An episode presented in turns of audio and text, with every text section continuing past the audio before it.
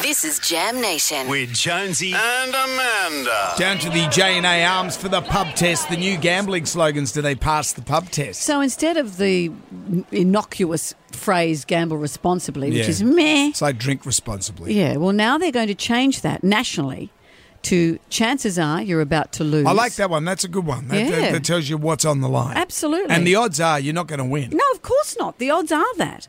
Think is this a bet you really want to place? Other ones, what's gambling really costing you? Set a deposit limit. As of next March, these are the taglines to help prompt gamblers to consider the consequences of losing a bet. Lots of people are saying this won't do enough. Television is riddled with gambling ads. You can't escape them on your phone or everywhere.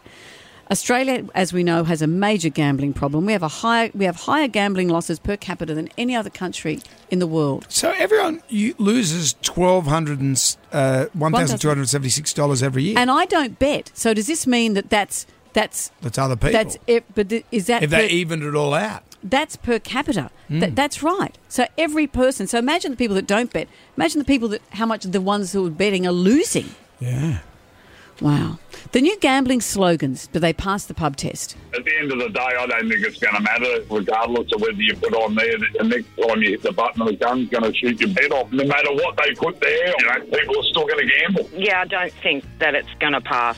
I think just stop it altogether. Whatever your new thing is, it, it's not going to resonate with anybody. It's the way the government says, oh, look, we want your revenue, but we're going to look like we're doing the right thing. You either ban the advertising or you'll just let them do it. It's stupid. No, they've got mental health issues, not trouble reading. It doesn't matter what the slogan is, it's not going to do anything until they get some mental health support to curb their addiction. I think it's not enough. I think the government need a reality check and stop all this crap. There are problem gamblers out there. So maybe think about how much you lose. Might make them think for two seconds before they carry on. I think they might help people who just gamble intermittently, but I don't think it's going to help anybody who is a true gambling addict. But I do think it's good for people who just, you know, might be about to spend 50 and think, oh, maybe I'll only spend 20 instead.